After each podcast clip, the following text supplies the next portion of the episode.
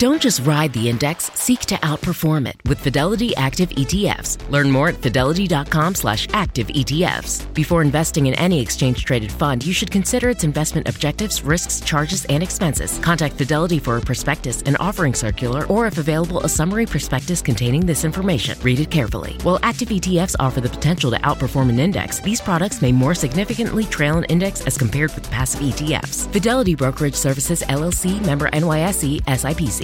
Robert Half research indicates 9 out of 10 hiring managers are having difficulty hiring. If you have open roles, chances are you're feeling this too. That's why you need Robert Half. Our specialized recruiting professionals engage with our proprietary AI to connect businesses of all sizes with highly skilled talent in finance and accounting, technology, marketing and creative, legal and administrative, and customer support. At Robert Half, we know talent. Visit roberthalf.com today. Welcome to the Jill on Money Show. It is the weekend. Yes, spring ahead. Don't forget, change your clocks.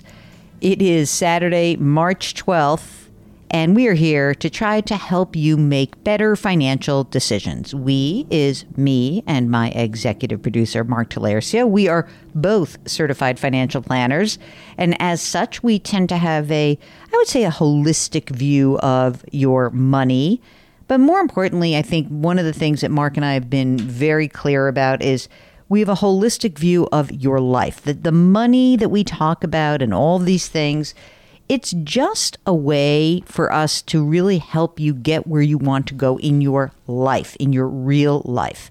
And I think that's got to always be what comes first. It, it's not just numbers. It's what the money can help you achieve how to help you go where you want to go next.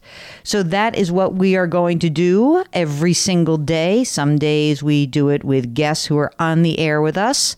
If you would like to come on the air, all you need to do is go to our website, jillonmoney.com, jillonmoney.com, and click the contact us button. That's how you get to us. Fill out the form, and there's a little box that says, Would you come on the show? And it doesn't even say pretty please, but I'll say pretty please, pretty please, come on the show with us. It's so much fun.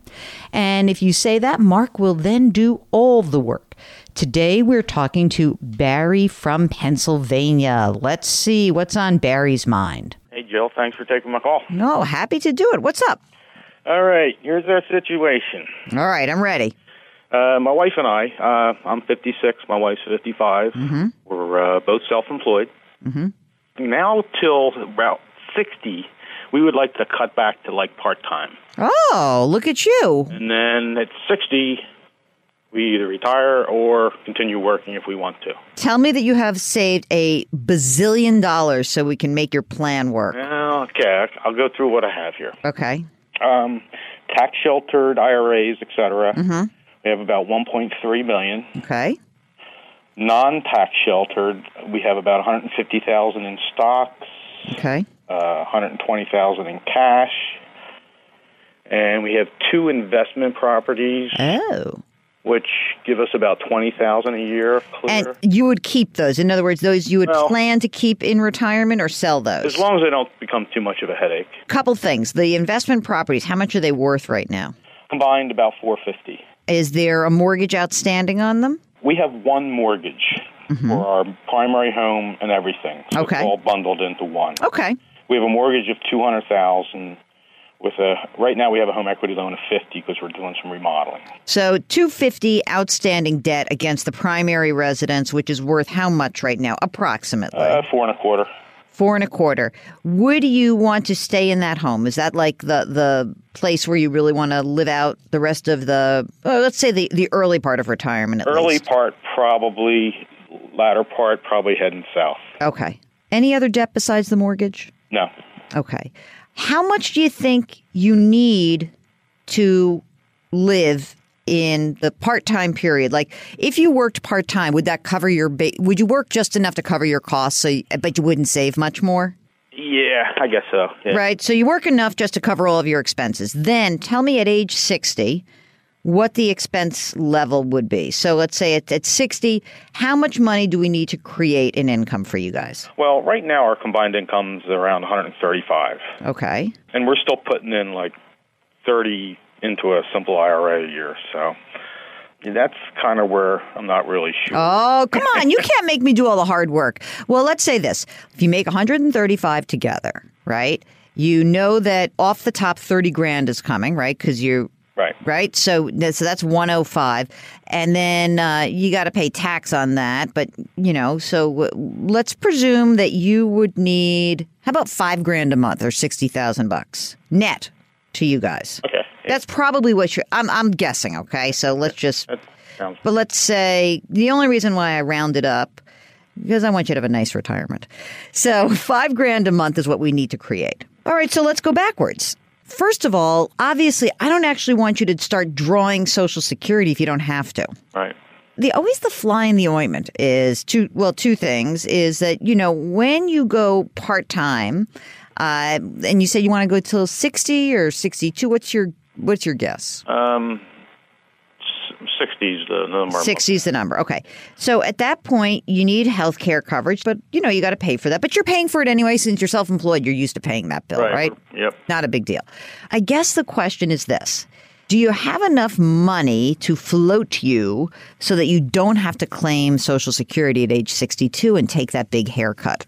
Right. So let me just make sure I have the assets. You said you have tax preferenced assets, IRA, retirement account assets, 1.3 million, non-retirement assets, 150, uh, cash of 130, and then you've got the houses and stuff. Right. Um, okay. What we know is that you need 60, 20 you'll get from the rental properties. So now we need 40 grand a year.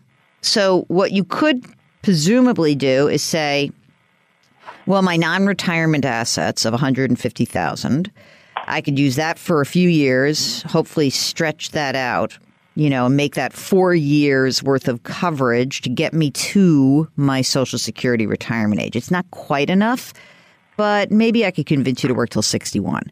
So basically, plan on spending down the non retirement assets so that you don't have to claim Social Security early. Right. All right? Okay. So let's assume that. So let me just give you one thing. So in the next five years before you, or four or five years before you guys actually do plan to call it quits, one thing I would suggest is we want to beef up those non retirement assets a little bit. Almost, I would almost prefer you. I know this sounds crazy because you're probably doing a lot of tax deferred stuff and it's important. But I mean, if you can, a little extra money in that account's going to help you because you're going to need to drain some of your money. Okay. Mm-hmm. Did you say you have any Roth accounts or was just all um, We have uh, like forty thousand in Roth. Okay, that's fine. All right. So now here's what I here's my back of the envelope calculation. You retire when you're 60.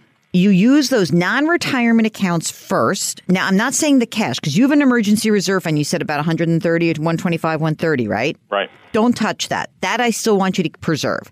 But the non retirement assets, that's what I want you to spend to come up with the money that you need to survive so that you don't have to claim Social Security benefits early. Okay? So you use that first. You can dip into your retirement assets. You know, when you're 64 or 65, you can pull some money out to float your needs, to supplement that rental income, right? So we know you've got 20 grand of net rental income. We need to net you another $40,000 a year. Use your non-retirement assets to get that 40 grand again later into your 60s and your mid 60s before you claim social security. You may need to dip into your IRA assets, your protected assets as well and pay some tax on them. Okay. Now we claim social security and boy the world does change in a great way for you. Because presumably at that point you're going to get 2400 a month she's going to get 2200 4600 bucks a month extra money coming in. It's 55 grand a year right? That money once it's taxed is going to give you i think on a net and i i mean again who knows exactly what tax rates are going to be but i'm giving an estimate. I'm guessing that um, that's going to get you pretty close because you'll have your rental income is 20 grand. I think you'll net pretty close to that extra 40 grand that you need to survive from social security. So i think two social security checks plus your rental income is going to get you pretty close. Sure if you need to dip into the retirement accounts to make do fine because by the time you retire and you're in 66 and 8 months those retirement assets are going to not be 1.3 they're going to be at least a million and a half they're probably going to be more. And you can dip into that very easily to float your need. So amazingly i think you can do this. I really think you can do this. It's important that you realize that this works as long as nothing really big and bad happens. Right. Um, you have kids. What's what's the story in your like real life? What else? Um, we don't have kids, and you know, if we run out of money the day we die, perfect. We've won. We've beat them all. Uh, you know, I think that you're going to make this. Uh, what about health wise? You guys in good health? Yes, we're uh, we're both in good health. Um, we also have long term care policy too, which oh, that's great. All right, so I actually think that you can do this. Okay, if you would like to come on the air with us, it's very easy. All you need to do is go to the website, jillonmoney.com, click the contact us button. Now, while you're on the website, a couple of things that you might want to do. One, just bookmark the website. It's so much easier. Then, whenever you have a financial matter question, something niggling at you, whatever is going on, if it's bookmarked, then the site is there and you can just click the contact us button. Second thing you can do why don't you sign up for our free weekly newsletter? If you haven't done so, you're missing all the great stuff that Mark compiles every single Friday. And it's great. So once a week, it's free. Jill on Money, the weekly newsletter, it is free.